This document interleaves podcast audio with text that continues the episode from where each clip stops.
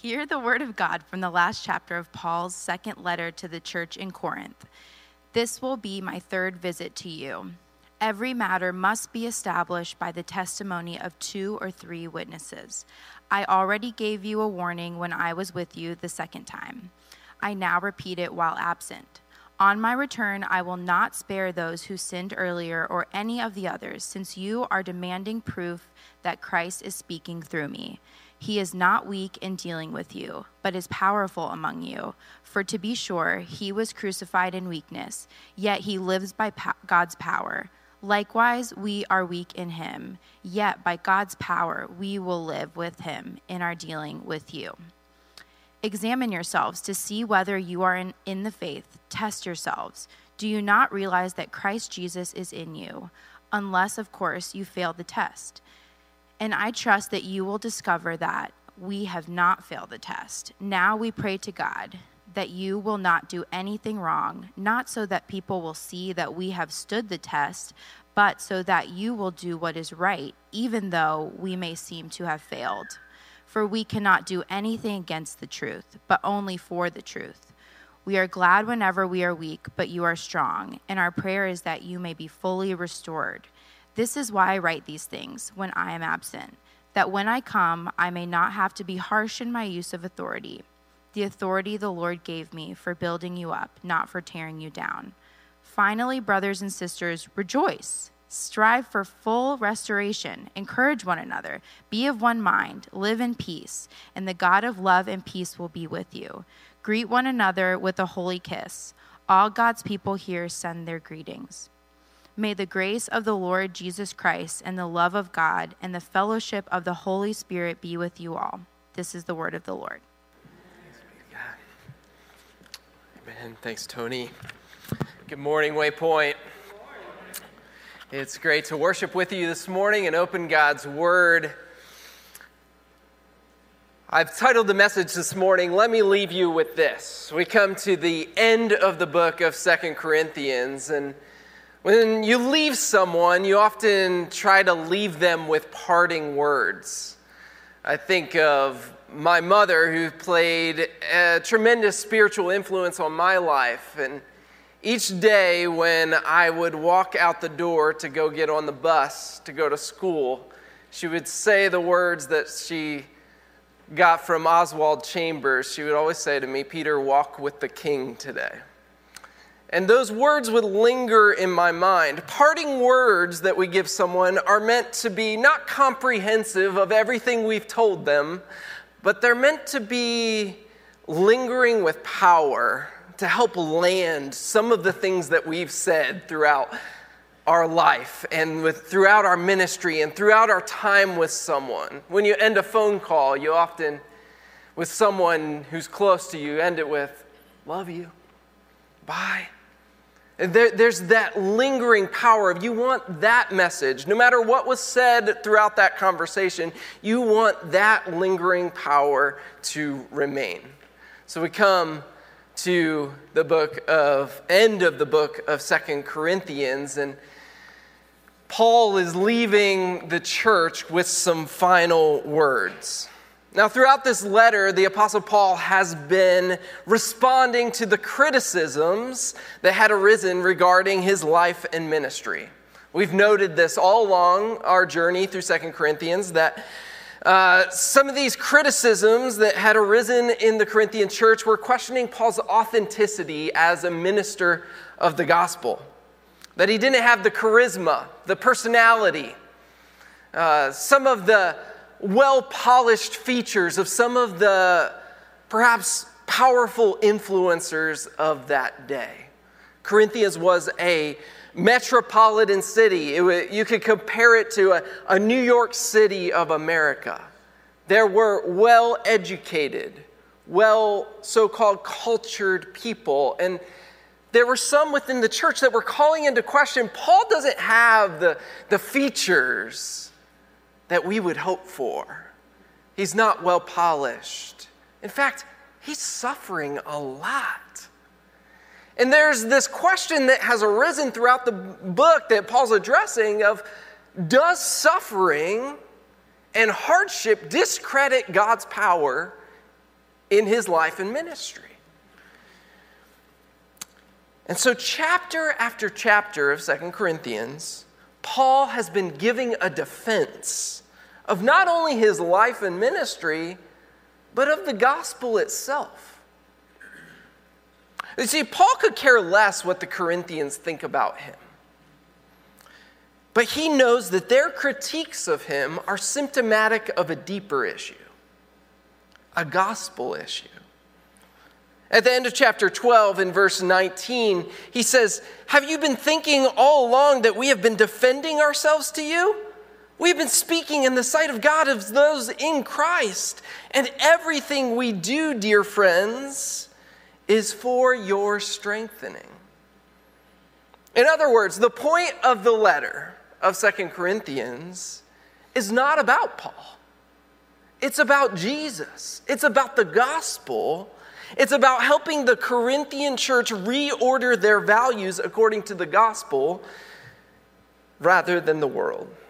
And so, as we wrap up this book this morning, I think here's an important uh, underlying truth that we see both in 1 Corinthians and 2 Corinthians. It, it's become kind of a theme that Paul wants to highlight for the church. And it's this you can put it on the screen. When the church's vision gets clouded by the world's values, we gravitate toward the power of charisma rather than the power of Christ. Let me say that again. When the church's vision gets clouded by the world's values, we will gravitate toward the power of charisma, attractiveness, personality, rather than the power of Christ. And that is underlying a lot of Paul's concern for the church. In other words, when the world's values start to influence the way we approach church and life and approaching what it means to live in this world as a Christian, when we allow the world's values to influence our vision, we start to gravitate to what, toward what we want to hear rather than what we need to hear. And so it's in this context that Paul comes to the end of Second Corinthians with a rather serious tone. Because this is his concern. If we're not careful, we're going to gravitate in this direction. Uh, so, Paul's planning to make a third visit to the Corinthians. We, we know from previous contexts, he, he made a first visit where he planted this church in Corinth. And then we have the book of uh, First Corinthians, and we also know that there's probably some other letters to the Corinthians mixed in along the way. But the book of First Corinthians, Paul's addressing some deep sin that has entered into the church. And so after that letter is written, he makes a second visit to them. And he calls this a painful visit. Because when the people aren't walking in light of the gospel, there are some hard things that need to be said. And so that second visit was a painful visit. So as he prepares for a third visit, he writes this letter and he says to them, chapter 12, verse 20.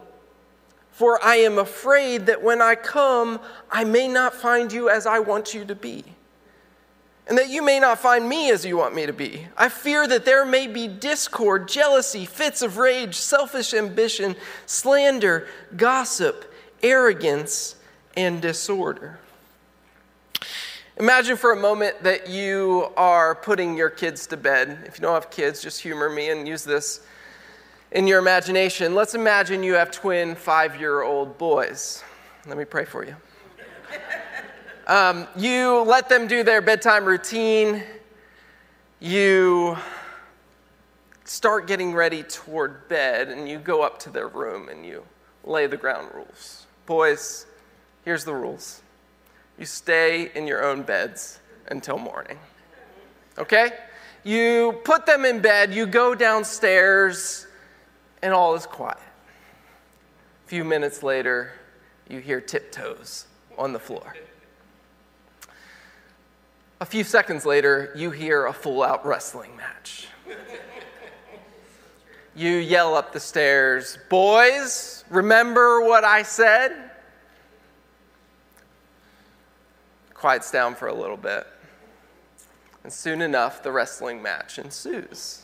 So, what do you do? You go up the stairs, you go in their room, they quickly get in their beds, and you say, You remember the rules.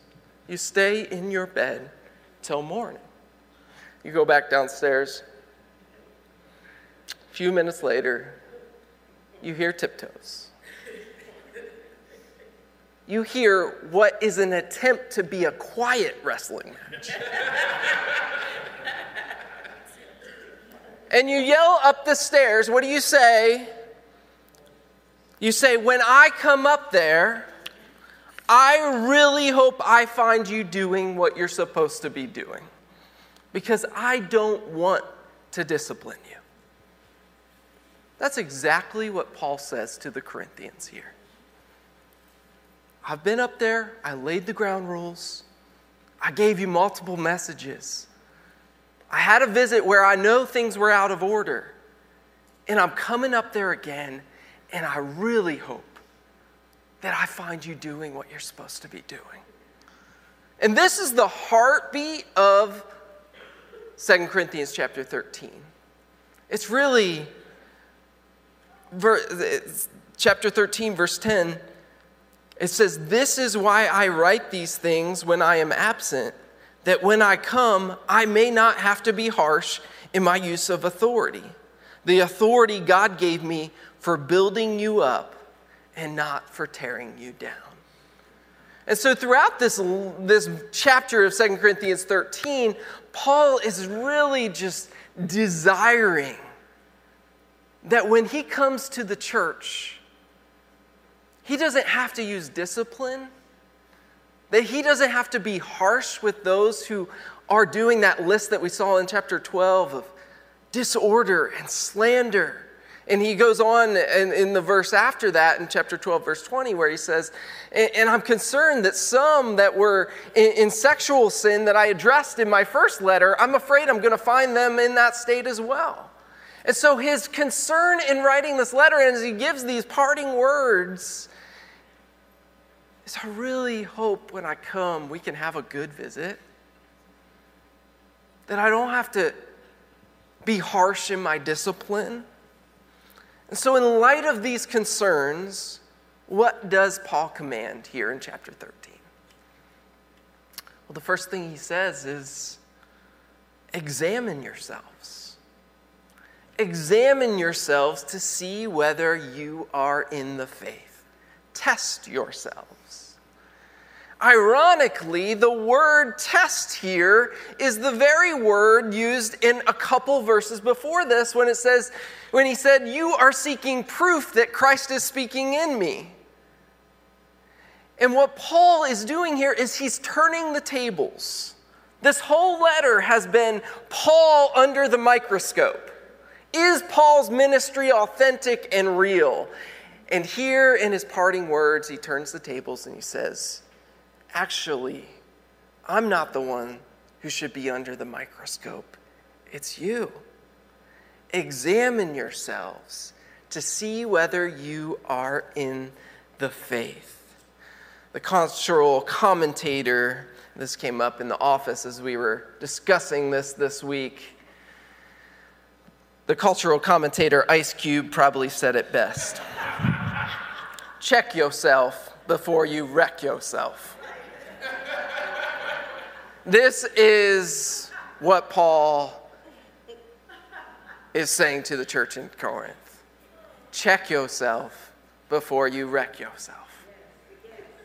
Examine yourself, test yourself to see whether you are in the faith. I, I believe that Paul here is not necessarily calling into question the faith of all the believers in Corinth, but he's instructing them to take inventory of whether their thoughts, values, and actions are congruent with the faith that they profess. Then he gives us the litmus test, the characteristic of being in the faith, as he says. The end of verse 5 says this Do you not realize that Christ Jesus is in you? Notice he's making the assumption there that I really do believe that Christ is in you, church. Do you not realize that Christ is in you unless, of course, you fail the test? And so, what is the test that Paul is saying? Examine yourselves, test yourselves. Look within yourselves, and is Christ in you?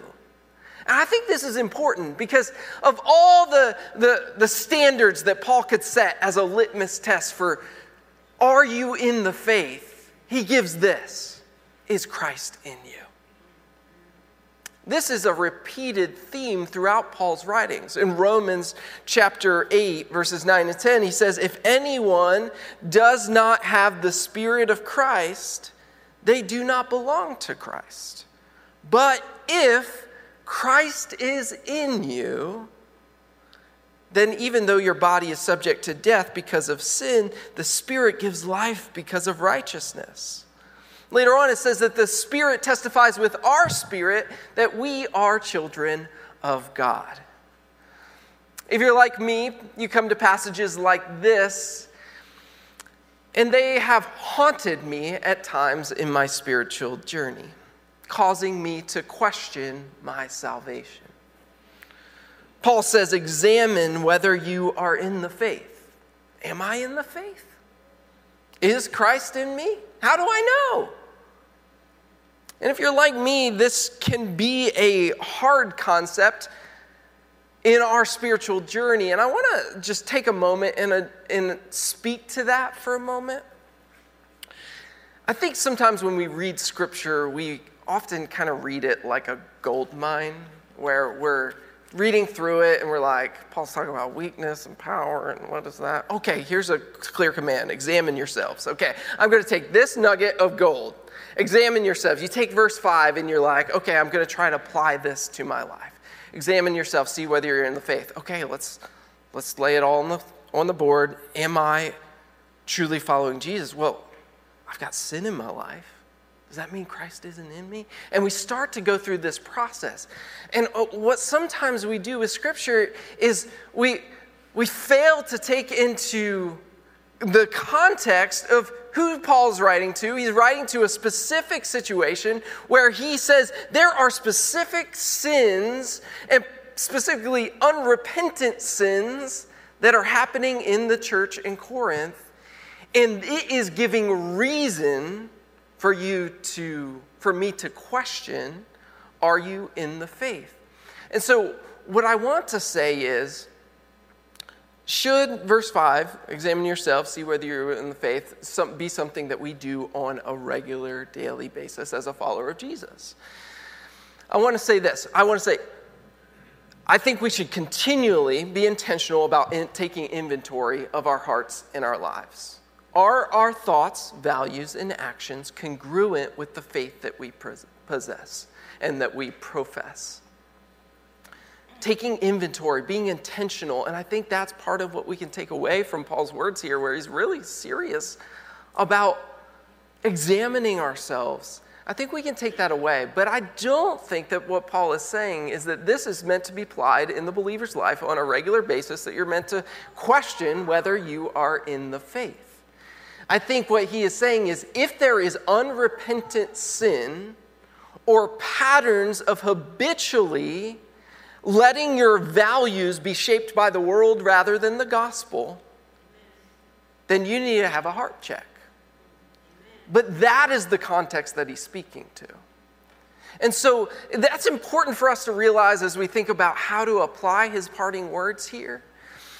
I think we should examine ourselves, see whether our thoughts, values, and actions align with the faith that we profess.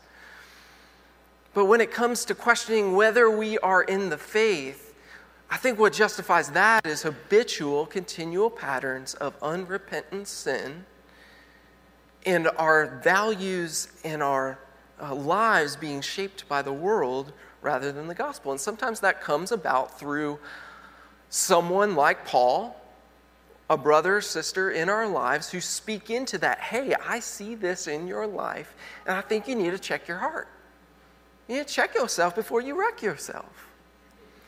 And sometimes that comes about by, the, by our conscience, by the Spirit of God prompting us to say, you know what?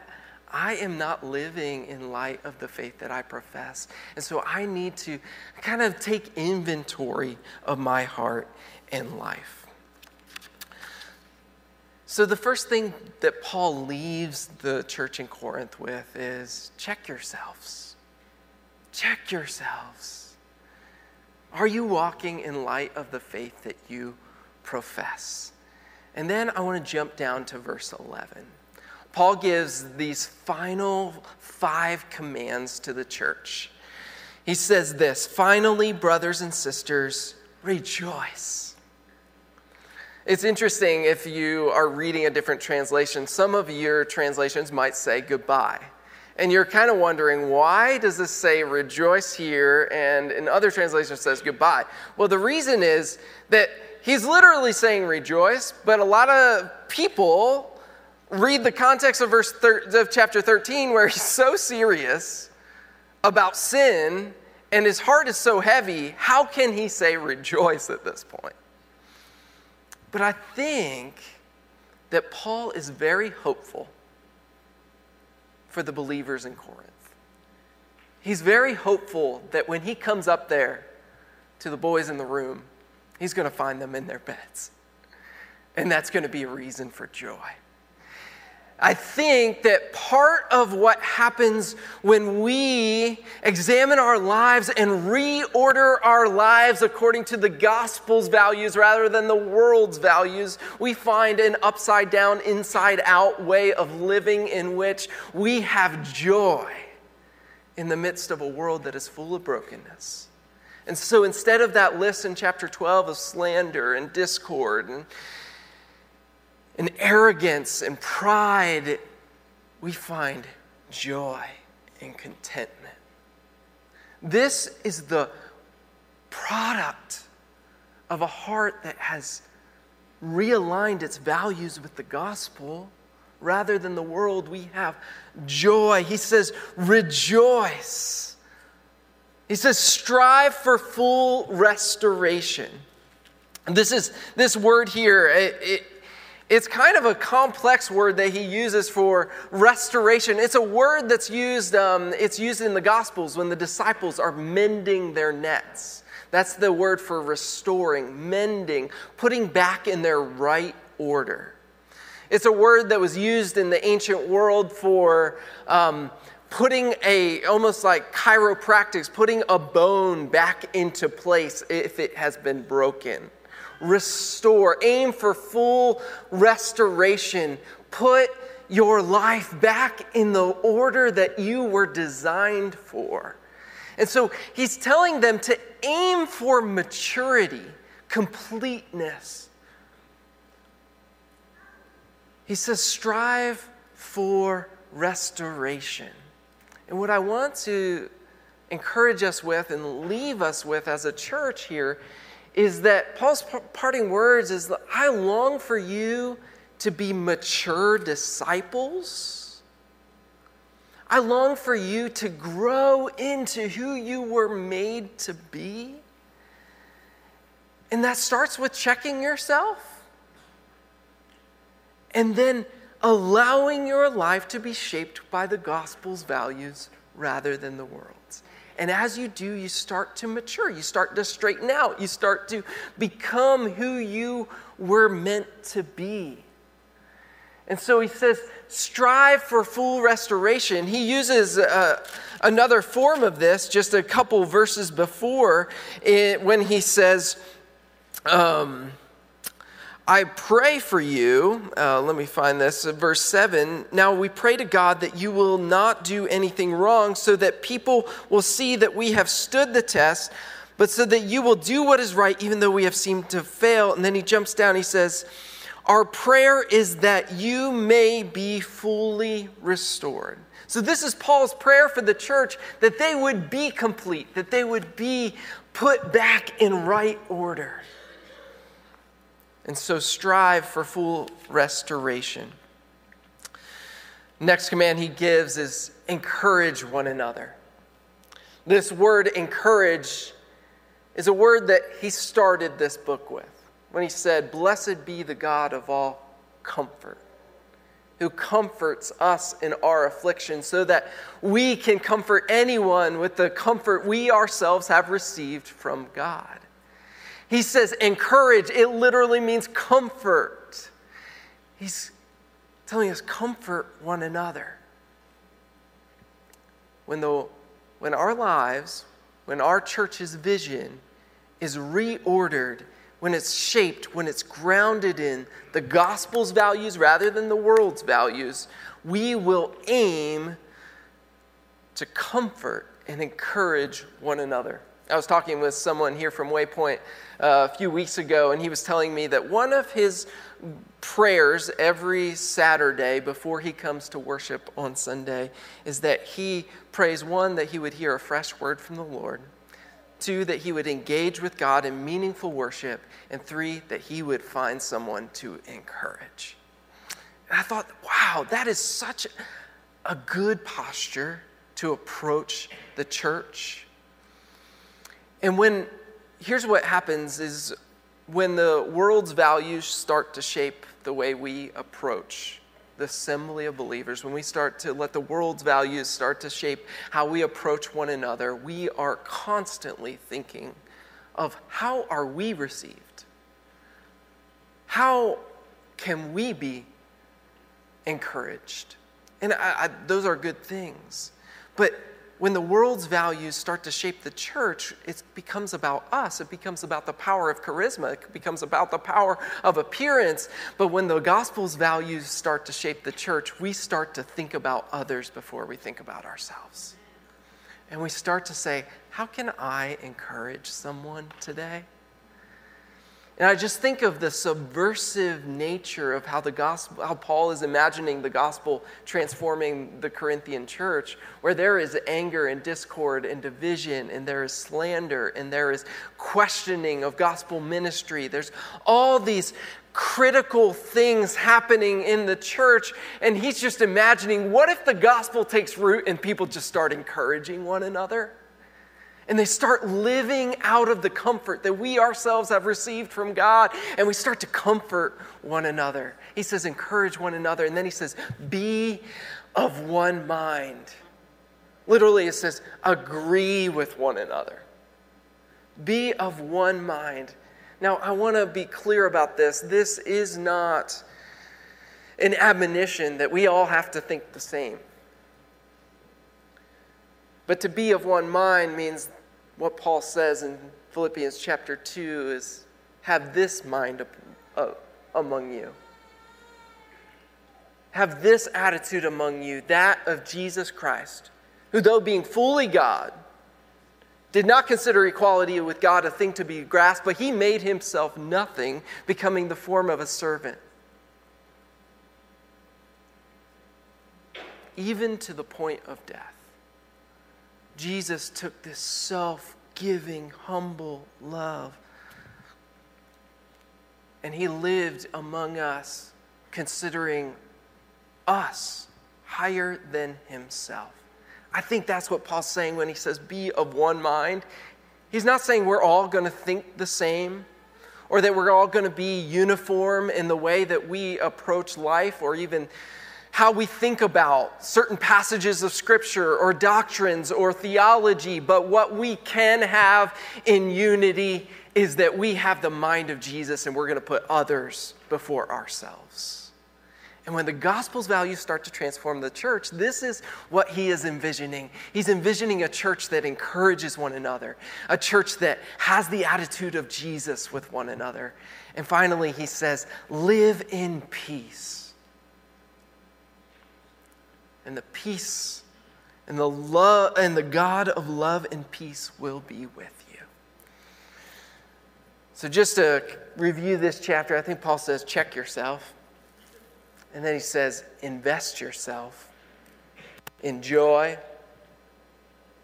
in restoration, maturity, growing into who we were made to be, and being of, of one mind of having the mind of Jesus. Invest yourself in encouraging one another. Invest yourself in living in the peace that we have received in Christ. Go back to Ephesians chapter 2, where it says, We have peace with God, and so we have peace with one another. And it starts to transform our community. And then, so invest yourself in these things. It doesn't stop with checking yourself and taking inventory, it moves toward being intentional about investing in the things and the fruits of the gospel at work in our lives. And then he says, This is where the Spirit of God dwells. This is where the God of love and peace will be found, is in the place where a people have been shaped by the gospel's values rather than the world. In a place where people check themselves, invest themselves, and then finally entrust yourself. Notice the way that he ends this letter. May the God, grace of the Lord Jesus Christ and the love of God and the fellowship of the Holy Spirit be with you all. We have a beautiful Trinitarian benediction in the next few weeks during the season of Advent. We are considering the Trinity together the Father, Son, and Holy Spirit, and how the incarnation of Jesus meets us in this season. So I'm not going to hit on the deep theology of this verse. We'll do that in the next few weeks. But what I want to suggest is Paul concludes with this to say, You can't do this. All these things that I've commanded you in this letter, the transformation that happens that brings about joy and unity and encouragement in the body Here's the source it's the grace of the Lord Jesus Christ, the love of God the Father, and the fellowship of the Holy Spirit. Entrust yourself to the one who can do this in us. And so, church, here's my prayer for us as we kind of wrap up this letter to the, to the book of, um, to the church in Corinth. I said it early in the sermon when the world's values, when the church's vision gets clouded by the world's values, we will gravitate toward the power of charisma rather than the power of Christ. But when the gospel's values start to shape our vision, we will gravitate toward a kingdom that is upside down, where weakness is strength, where the last shall be first,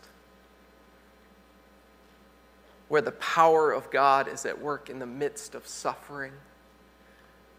We will gravitate toward that kingdom and we will find joy.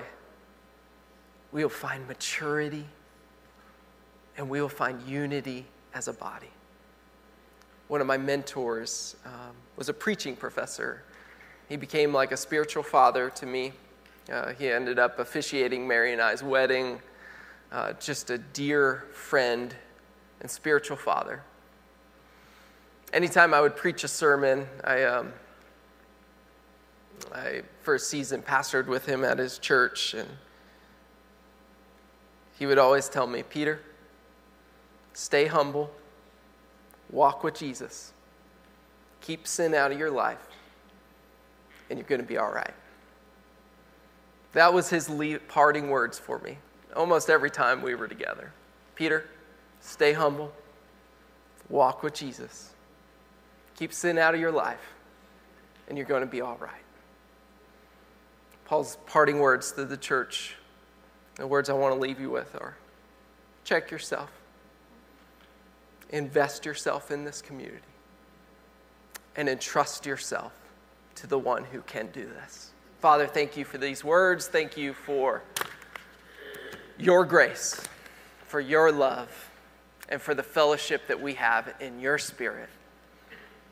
God, thanks for this book of Second Corinthians that really has challenged a lot of